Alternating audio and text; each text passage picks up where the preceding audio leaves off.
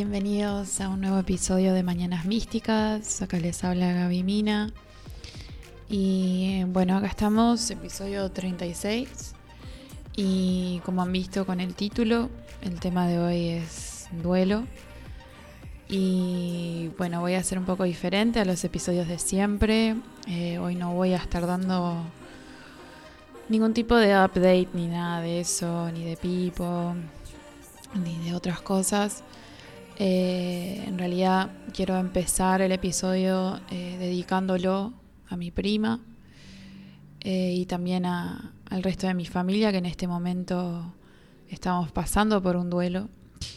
Y, y bueno, y también espero que este episodio ayude a personas que tal vez hayan también perdido a alguien, ya sea hace poco o hace mucho, o si también siguen atravesando un duelo y que al menos mis palabras y mi perspectiva pueda darles algún tipo de, de ayuda o de, soporte durante este tiempo que, que, bueno, que nunca es algo fácil de hacer.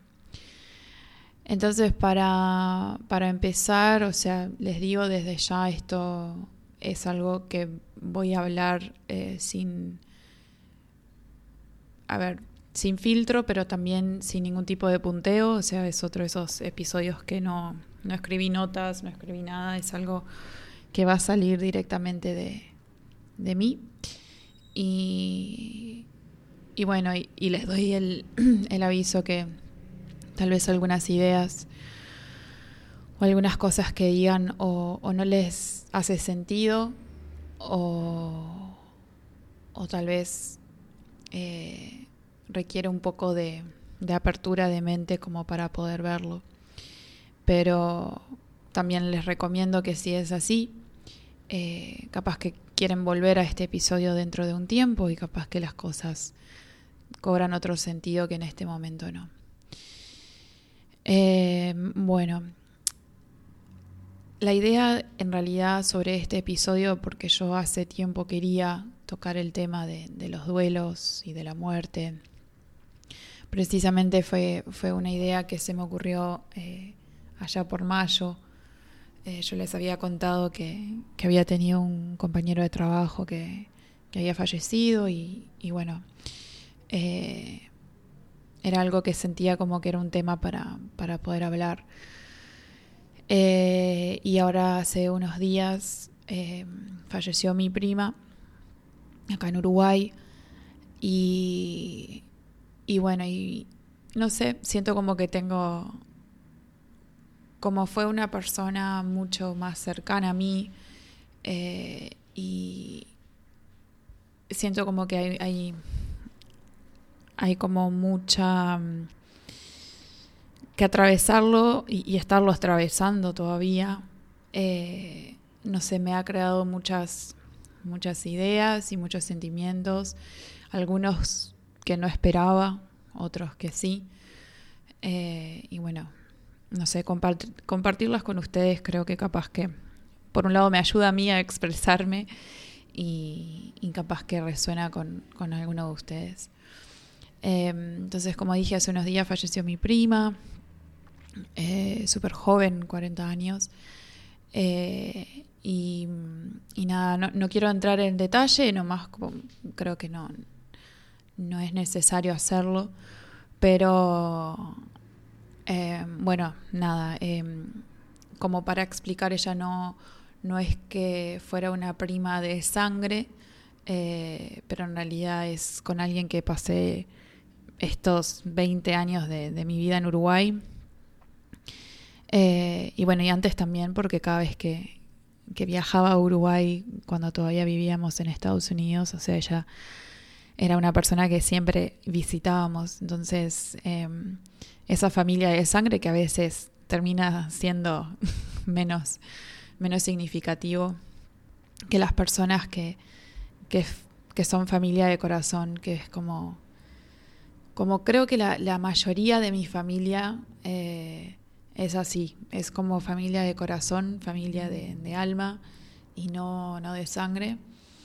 y somos un montón.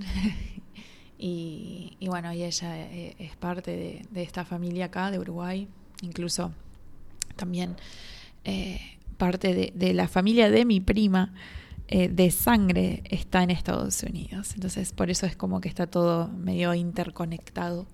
Eh, los primos de ella de sangre son primos míos, de, alma, y, también están en Estados Unidos y algunos están acá. Y bueno, nada, somos como una gran familia, pero también un poco dispersa por el continente. Y, y bueno, nada. Eh, que ella se haya ido de su cuerpo físico de este plano humano. Eh, fue algo que de un momento para otro, no, no fue algo que, que se estaba anticipando.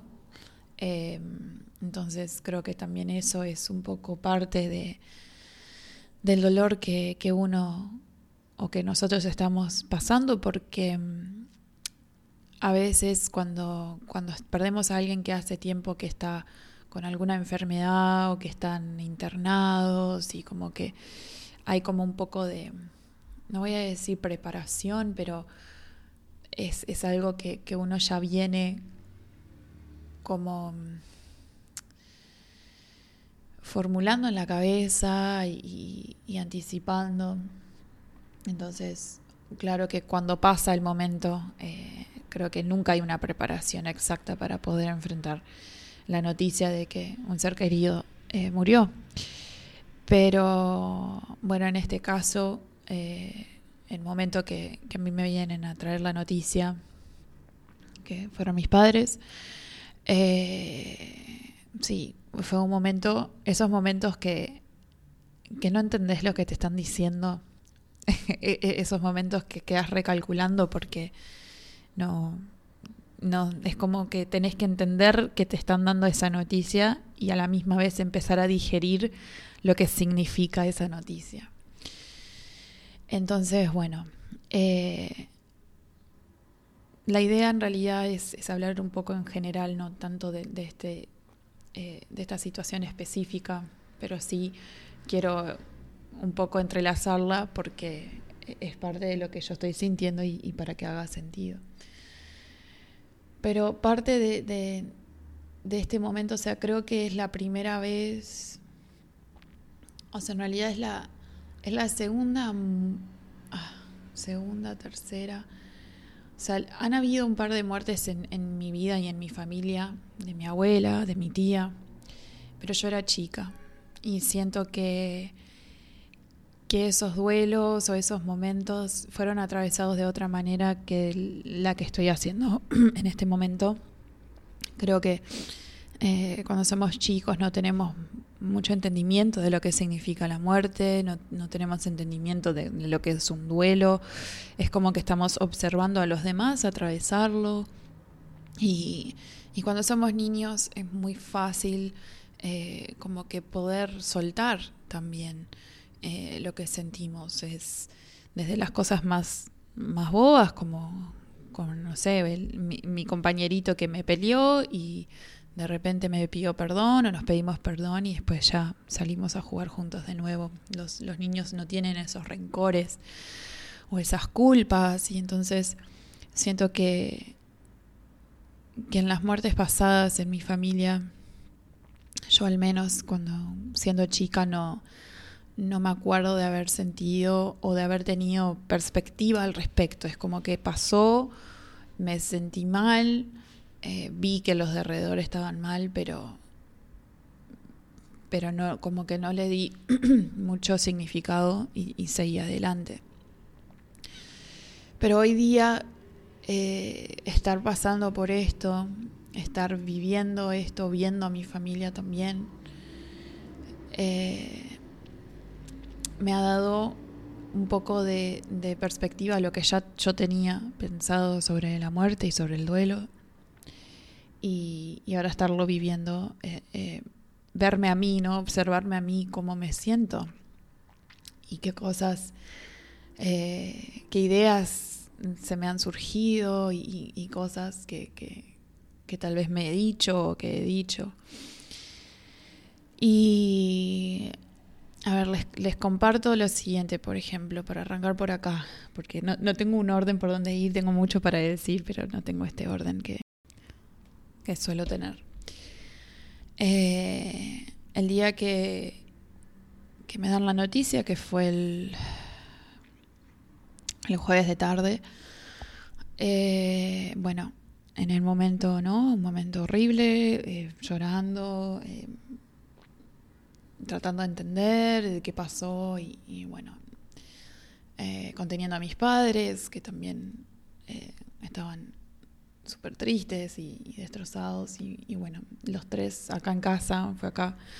Y, algo muy, ahora me voy a ir de tema, pero algo muy como particular fue que cuando llegan me dan la noticia y estamos acá y hablando de todo y, bueno, nuestras, nuestras emociones y energías todas a flor de piel.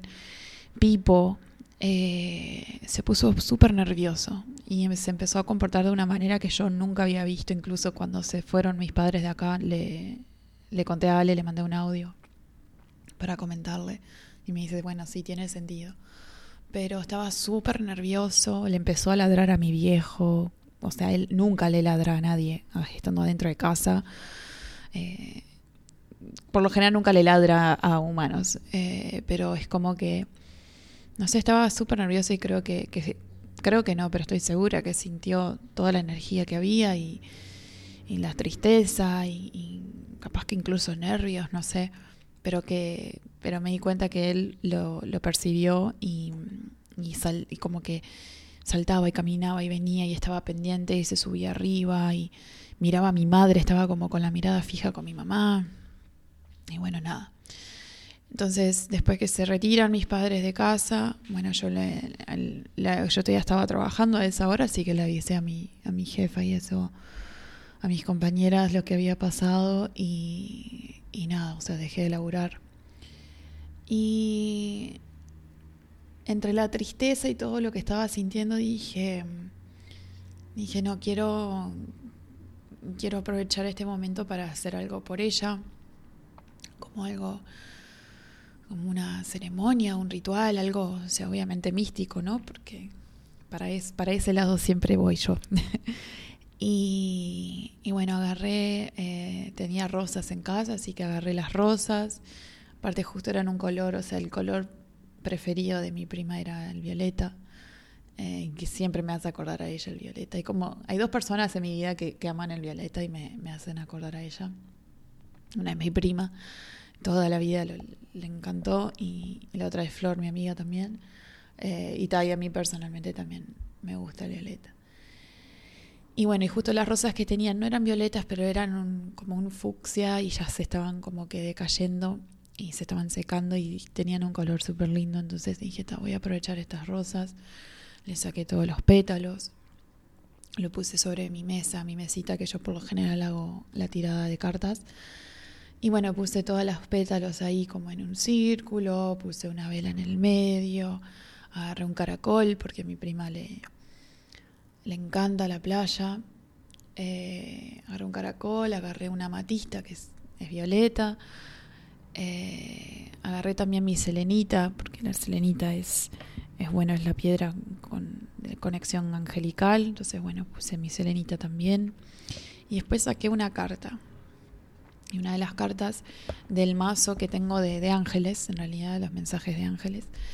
Y la carta que salió eh, decía Remain Positive, que es permanece positiva. Y, además la imagen de la carta es, o sea, no sé si conocen ese mazo, yo he subido algunas fotos con ellas, pero eh, cada carta tiene como una como una ilustración de lo que sería un ángel, algunos son niños y tienen a veces tienen sostienen algunas cosas, algunos objetos. Y esta carta justamente es como una niña y está sosteniendo un ramo de flores todo iluminado y dice permanece positiva. Entonces, y me reí. Fue como que, bueno, está bien. Entonces dejé la carta ahí, prendí un incienso y, prendí la vela. Eh, una vela violeta, claramente. Una vela violeta por el color que le, que le encantaba a ella y el violeta para transmutar, ¿no? Un poco el, la tristeza, el dolor, no para, no para quitármela, porque es algo que, que va a llevar tiempo, pero sino para ayudar al proceso de, porque no es un estado donde yo quiera permanecer y creo que para honrarla a ella, eh, quedarme en dolor y en tristeza no es la manera que yo quiero celebrarla. Entonces, bueno, aprendí esa vela violeta y, y nada, mandarle mucha luz y agradecerla por, por bueno, todas mi, o sea, di mi, mi propio, vamos a decir, como un rezo, como una, una declaración para ella y bueno, y ahí poní, poní. ahí poní, ahí puse música, eh, también música. Eh, fue re gracioso porque yo dije, voy a poner música que le gustaba a ella. Pero dije, no sé, es que voy a poner música que me hace acordar a ella. Y a mí personalmente em, es como que en mi familia de Uruguay hay como muchos momentos específicos que yo recuerdo. Y muchos de esos recuerdos son de cuando yo era más chica. Algunos de cuando yo viajaba, cuando era, cuando todavía vivía en Estados Unidos, cuando la mayoría de las veces veníamos a pasar las fiestas acá. Entonces, muchas de esas fiestas, o sea, yo nací en el 90, o sea que eran todas fiestas noventosas, ¿no? Y esas músicas noventosas. Y música de, de, cuando yo era adolescente, que me hace acordar no solo a mi prima, pero a mi familia en general de acá de Uruguay. Entonces, bueno, busqué una playlist en Spotify, puse música en español de los noventas y así, bueno, y, me puse a escuchar esa música mientras dejaba arder la vela. Y, y nada, y pasé ese momento, el jueves de noche, como, como ahí, eh, eh, pensando, y, bueno, o sea, les comparto esto no, no, no solo para decirles, bueno, lo que hice, pero sino no, para que para que vean que hay maneras de poder eh, celebrar a la persona que, que fallece. Y no digo de celebrar y de alegrarte porque murió, a pesar de que incluso hay civilizaciones que en realidad desde tiempos ancestrales y hasta el día de hoy celebran la muerte, porque ahora voy a entrar un poco a, a la al significado y, a la perspectiva que quiero compartir sobre la muerte. Pero yo sé que para nuestra mentalidad y para nuestra sociedad, sobre todo occidental, es difícil poder decir que voy a celebrar la muerte porque enseguida vas a decir, ¿cómo me voy a alegrar de que alguien murió? Eh, ¿Qué querés que esté sonriendo y riendo? ¿No? Incluso capaz que hasta lo decimos de una forma bastante brusca. Y no, o sea, no, esa no es la idea. Eh, si no querés hacerlo, está bien.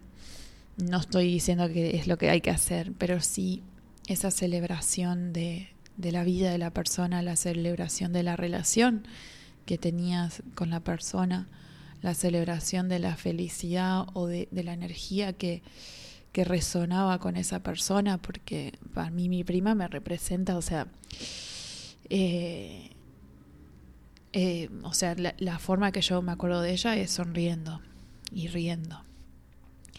Y claro que obviamente ella era humana y tenía sus momentos tristes y sus momentos de enojo, pero los recuerdos que yo tengo de ella son sonriendo, son pasándola bien y son teniendo una energía súper linda y siempre eh, no sé, o sea, su personalidad era como muy, muy iluminada, era como un sol, un sol en persona y, y celebrar eso siento que puede ser parte del duelo también, del, del, que hayas pasado o el que vayas a pasar o el que estés pasando, ¿no? Y no quiere decir que hagas algo así que te quite el dolor ni la tristeza, pero también es una forma de, de poder eh, decir, bueno, eh, de esta manera yo quiero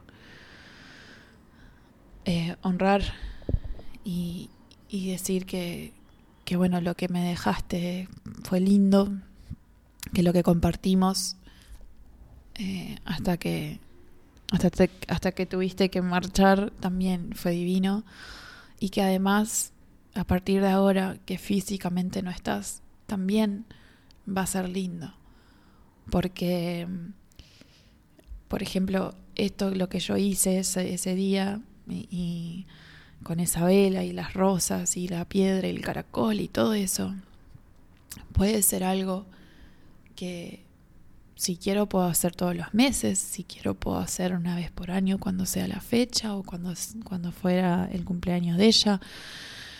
Y son como pequeños rituales ¿no? que, que uno puede hacer y, y, uno para no olvidar, otro para, para, bueno, también celebrar, como dije.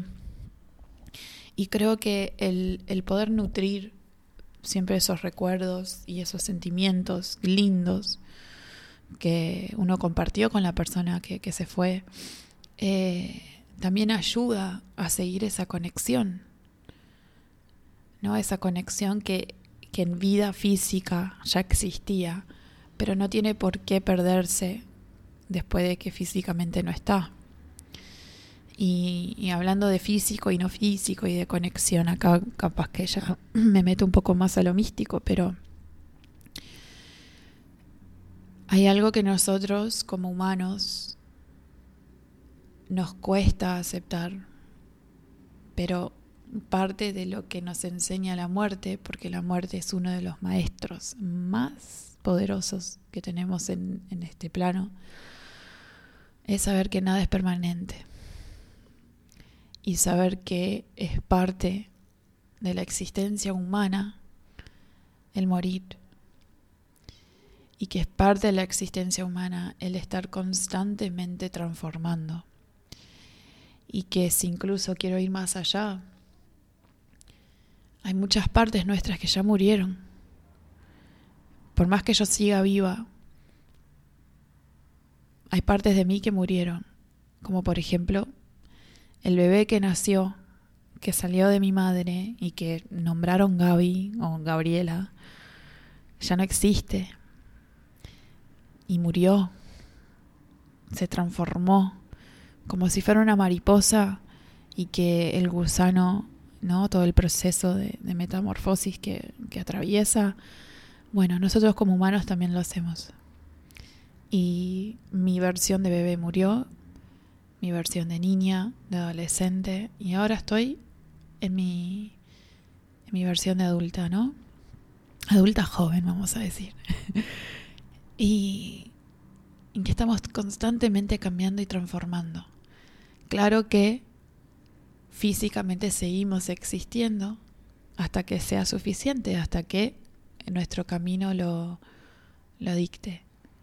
Y parte del ser humano es que llega un momento que físicamente ya no damos más, sea por la razón que sea, pero todos, yo, vos que estás escuchando, tus seres queridos, tus amigos, tus vecinos. Todos va a llegar un momento que físicamente ya no vamos a poder seguir. Y es algo que muchos, o sea, vuelvo a referirnos a, este lado occidental del mundo. Es algo que la muerte nosotros tenemos como muy negada y que hasta cierto punto también como que queremos escapar, porque hasta eh, no queremos envejecer, ¿no?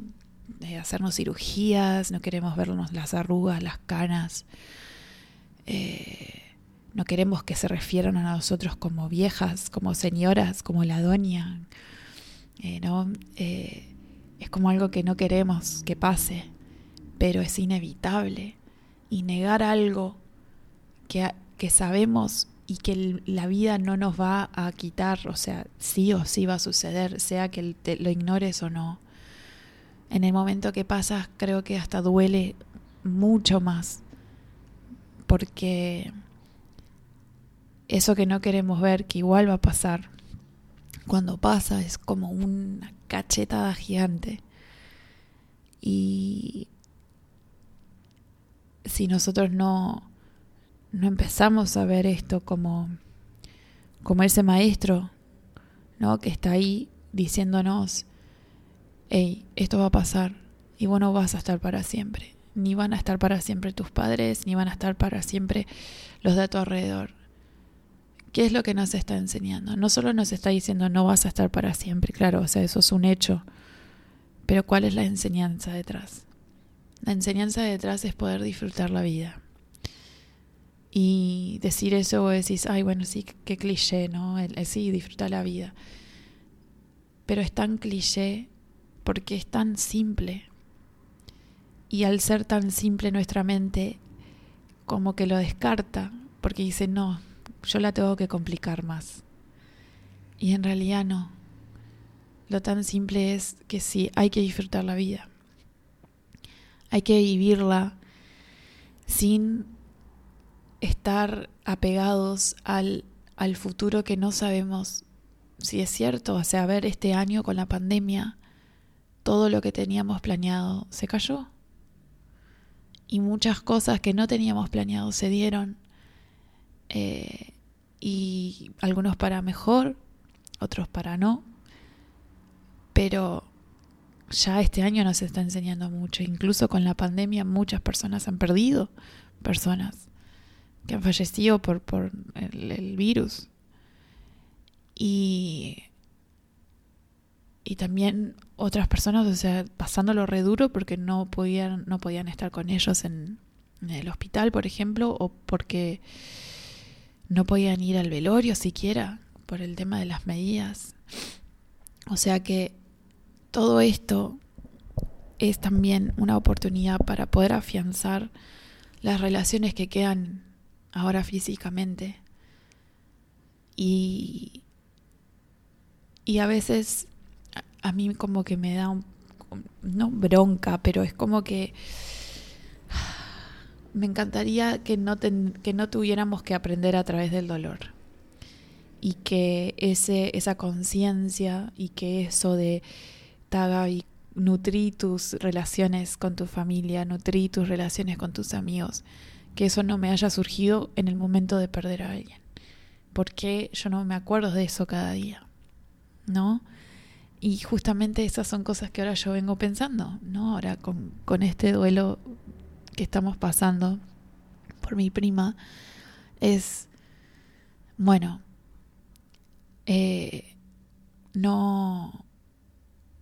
Hay, hay, hay como dos opciones. O puedo centrarme en pensar en que no la vi hacía meses, no la veía hace mucho tiempo, desde antes de la pandemia que no la veía en persona. Eh, y empezar a pensar por qué no la llamé, por qué no le escribí, por qué no la fui a visitar, por qué esto, y empezar en un torbellino de culpa y empezar en un torbellino de bronca, empezar en un torbellino súper negativo, cuando eso no me va a conseguir nada, solamente más sufrimiento. Y la otra opción frente a eso es, bueno, si yo estoy sintiendo esa culpa, por ejemplo, porque muchas veces, y algo que pasa la mayoría de las veces, es la culpa. Cuando muere un ser querido y nosotros enseguida la mente, el ego nos lleva a pensar, viste, porque no fuiste a verlo, porque no lo llamaste, ¿Por qué no lo ayudaste cuando te pidió? ¿Por qué no le dijiste que lo amabas? ¿Por qué no le dijiste que lo querías? ¿Por qué esto, esto, esto, esto? No, la mente nos hace toda esa lista de cosas y nos saca del foco del que nosotros seguimos viviendo. Tenemos la bendición de seguir nuestra vida humana y nos quedan relaciones para seguir nutriendo, nos quedan relaciones para seguir reforzando y seguir celebrando y esas personas algún día van a morir. Y no voy a esperar a que esas personas mueran para yo abrazarlas o para decirles que los quiero. Y yo elijo fijarme en eso. Y no quiero esperar a que mañana muera mi madre o muera mi padre para yo decirles, ¿no? Lo que pienso, lo que siento, o para abrazarlos o lo que sea. Entonces, creo que, que por un lado eh, la oportunidad que hay detrás de, de, la muerte de alguien es ver y, y, agradecer a las personas que aún quedan en vida y saber que todavía hay cosas por las que no se pueden sonreír, por las que se pueden seguir eh, eh, siendo feliz. Claro que es algo que pasa o que cuesta en el momento que todavía se está atravesando por el dolor del duelo. Que el duelo es algo que hay que sentir, no hay que ignorarlo, no hay que suprimirlo. Eh, sí es un momento que cada uno tiene su proceso, que eso es algo que hay que respetar. Eh, los duelos llevan a las personas a diferentes cosas, precisamente por eso, porque algunos van directo a la culpa, a la bronca, puede ser una depresión, o sea, cada uno va a tener su proceso. Algunos más rápidos, otros más lentos, otros hasta de por vida. Espero que no, porque estar de duelo toda la vida no va a permitir que sigas disfrutando tu vida y que seguramente la persona que perdiste no quería que estuvieras así, sino que quería que siguieras viviendo y que fueras feliz y que después, en el momento de reencontrarte con esa persona, le puedas contar y decir, mira, mira todo esto que, que también disfruté y también que logré y, y, de seguro después, o sea, sean lo que crean ustedes, pero en ese momento que, que se reencuentren, eh, le puedas contar y que la otra persona no, no te diga, che, ¿por qué no seguiste disfrutando tu vida? Si lo que yo más quería era eso. Y, y que puedas decirle, ah, no, yo disfruté, yo logré, hice todo esto. Em, pero creo que el, tema del duelo eh, hay que darse el espacio, el silencio, hay que darse el tiempo. Dicen que el tiempo cura todo, pero en realidad el sentirlo para mí lo cura, porque también otra forma de, de atravesar el dolor a veces no es atravesándolo y sino tapándolo. Y muchas veces empezamos a hacer un montón de cosas y trabajando y, empezamos a ocuparnos, a ocuparnos, a ocuparnos para no sentir el dolor que hay dentro nuestro. Y si buscamos distracciones, vamos a buscar muchas cosas que podrían ser súper nocivas, porque podría ser el alcohol, podrían ser drogas, podrían ser vicios. Y toma mucha energía reprimir lo que no queremos sentir. Toma mucha energía suprimir emociones. Más energía lleva, o sea, reprimirlas que sentirlas y expresarlas.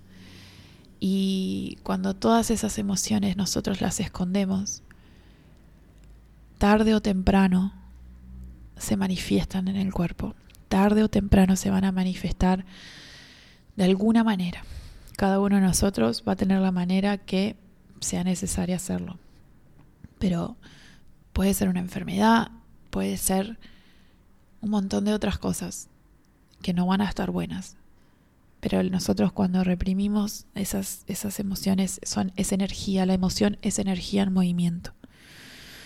Y si nosotros no las sentimos, no la canalizamos, no las expresamos, después el sufrimiento va a ser peor. Y algo con, con, el dolor es que la única forma de sanar el dolor es sintiéndolo. El dolor hay que sentirlo, la tristeza hay que sentirla. Hay que llorar, sí, hay que gritar, o sea, lo, lo que sientas hay que hacerlo. Eso también es parte de nuestra experiencia humana y el, descargar, el desahogar también es parte de esa sanación, el poder, esa energía, largarla. Pero también cada día, de a poquito y cada uno a su ritmo, poder encontrar la bendición de su, de su vida, encontrar una razón para seguir adelante. Muchas veces eso, eh, cuando perdemos a alguien, también ayuda a tener niños en la familia o bebés y ponerle la energía a ellos y, darles para adelante y ayudar a, que ellos se diviertan y, y, eso ya se contagia también de uno. Entonces aprovechar eso. Y si, bueno, si no tenés niños en tu vida o si no, pero buscarle, siempre va a haber una razón, por más simple que sea, siempre va a haber una razón para agradecer algo y para agradecer el estar vivo. Y, y cada día un pasito más hacia adelante. Y claro que van a haber momentos que van a ser más difíciles, van a haber momentos que capaz que sentís que estás bien y que ya, ya sanaste y no sé, escuchás una canción y te pone y te dan ganas de llorar porque te acordaste de la persona y eso está bien. No está mal eso. No hay un, un tiempo determinado que uno tiene que, eh, que sanar o, terminar el duelo. O sea, no, no es así. Eso no existe. Eh, pero el tema es, creo que lo importante y lo que yo quiero decirles es que no escondan lo que sienten, porque el sufrimiento a la larga va a ser mucho peor. Y lo que vos crees que estás escondiendo y evitando que se va a ir a alguna parte, en realidad no se está yendo a ninguna parte, está dentro tuyo y está formando algo que después va a explotar de una manera que no va a estar buena. Entonces, eh, algo que quería decirles es, aparte de sentir lo que sienten y no esconderlo, es que después que nosotros perdemos a alguien y, físicamente muere, hay como una nueva etapa y creo que, es algo que, me encantaría que, que todo el mundo aproveche, sin importar si son religiosos, si son espirituales, o sea, pero entender que después se puede formar, o sea, se puede continuar la relación con la persona. Una conexión si realmente uno está abierto a hacerlo. Y, y una de las primeras maneras de hacerlo es nutriendo esos, esos buenos recuerdos que tenés con la persona.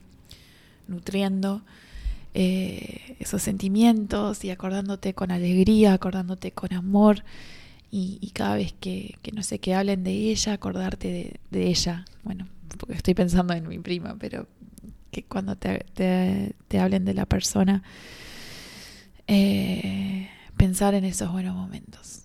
Porque esa conexión que vos tenés con la persona en vida es algo que ya existe, o sea, por eso también nos duele, porque hay una conexión en nuestro corazón, en nuestro interior, que va más allá de lo, del cuerpo y que sigue y que trasciende, que es algo que, que, que si uno realmente lo nutre y se enfoca, eh, porque uno no, no se olvida de las personas. Claro, nosotros seguimos la vida y tenemos que aprender a seguir adelante sin que esa persona esté físicamente. Claro que sí, es algo que hay que aprender a hacer, ¿no? Pero no quiere decir que vas a olvidarte de la persona. Jamás, o sea, al contrario, la puedes tener muy presente contigo y saber, o sea, simplemente cerrando los ojos y recordando esos momentos lindos, esos momentos riéndote, abrazando a la persona, esos momentos que disfrutaste y diciendo gracias, gracias por esos recuerdos, gracias a, Dios, gracias al universo, gracias a, a lo que sea que tengo conmigo esos recuerdos y esas memorias y que puedo reírme y sonreír porque sé que, eso es, lo que se queda en mi corazón. Y, seguir adelante y, bueno, y cada uno también encontrar la manera de, de, cómo es, de, aceptar no el, el, que la persona físicamente no va a estar, o sea, creo que cada uno en su proceso de duelo, ya sea que, que lleve tiempo y, y, lo que conlleva a nivel emocional, pero también creo que uno busca como un consuelo, ¿no? Y, a veces nos tornamos más espirituales también porque buscando esa conexión y que nos reconforta muchísimo saber que después de la muerte nosotros seguimos en una conciencia colectiva y que muchas personas incluso empiezan a escuchar, eh, empiezan a ver sincronicidades en canciones, en colores, en animales, eh, que aparecen pájaros, mariposas, o sea, uno, eh, si está atento, va a empezar a, escuchar y a recibir esos mensajes también de nuestros seres queridos que se van. Y, creo que, que es súper lindo poder saber que eso sigue y que si uno elige también seguirlo. Eh, capaz que no, capaz que querés cortar y decir, bueno, hasta acá está y listo. Pero creo que de cierta forma hacer eso es un poco negar eh, la existencia y, esa conexión. Eh, y cuando negamos y no queremos ver, después es, es difícil procesar y es difícil seguir adelante. Y a veces esa negación como que termina como en enojo y, y no realmente estamos procesando lo que sentimos desde un lugar de amor eh, y, y, que nos va a ayudar no solo a nosotros con nuestra sanación, pero también a los que están alrededor, ¿no? Que, que en mi caso no somos, somos una familia grande y, y ahora más que nunca el, apoyarnos, o sea, sí darnos el espacio y el respetar ese espacio, pero también apoyarnos y, y hasta capaz que reforzar la unión que ya existía antes en la familia y, y bueno, y el seguir adelante sabiendo que, que la persona que se fue siempre va a estar presente y que las risas y que todo lo lindo que, que se viene, porque sé que sí, sé que vamos a poder salir y que vamos a poder seguir sonriendo y seguirla recordando, eh, pero que es, que es en honor a ella también y que vos lo puedes hacer en honor a la persona que también ahora ya no está. Así que, bueno, creo que creo que al menos ahora expresé lo que quería expresar y, y, bueno, entre lágrimas que se me caen, pero eh, no, no recuerdo si había algo más como para, para decir. Eh, creo que esos puntos eran más o menos lo que, lo que quería compartir con ustedes. Y bueno, agradecerles por, por haber escuchado este nuevo episodio, por haber estado acá del otro lado, que, que esto es parte de, de, mi proceso y mi parte, parte de mi sanación, poder hablar acá. Y, y como siempre, o sea, el, hablar acá para mí me ayuda a mí, pero siempre con la intención de ayudar al, al que está en la otra persona de, alguna manera. Y bueno, eh, darte las gracias y si te gustó este episodio, sabes que alguien tal vez le pueda ayudar en el, en el momento que, que, tal vez esté atravesando, compartile este podcast. Eh, también podés eh, darle mis, mis redes sociales, compartirle mis redes sociales para que me, me contacte si quiere, porque este es un momento también que el Reiki y, incluso una tirada de cartas o la hipnoterapia o una meditación, todas esas cosas que yo hago eh, con gusto, lo haría de corazón para ayudar a quien lo necesite y sé que son herramientas que también pueden ayudar a, a bueno, a calmar, calmar un poco el dolor y, aliviar el corazón, que eso es algo que, es parte de, todo este camino. Así que, bueno, les, mando un beso a todos, un abrazo súper fuerte. Y bueno, les algo que no les conté, el fin de que viene no voy a grabar podcast porque tengo, tengo biodecodificación y ya anticipo tener un fin de semana intenso. Así que probablemente para recién para el otro el otro domingo que, creo que es 11 ahí estaría grabando el próximo episodio.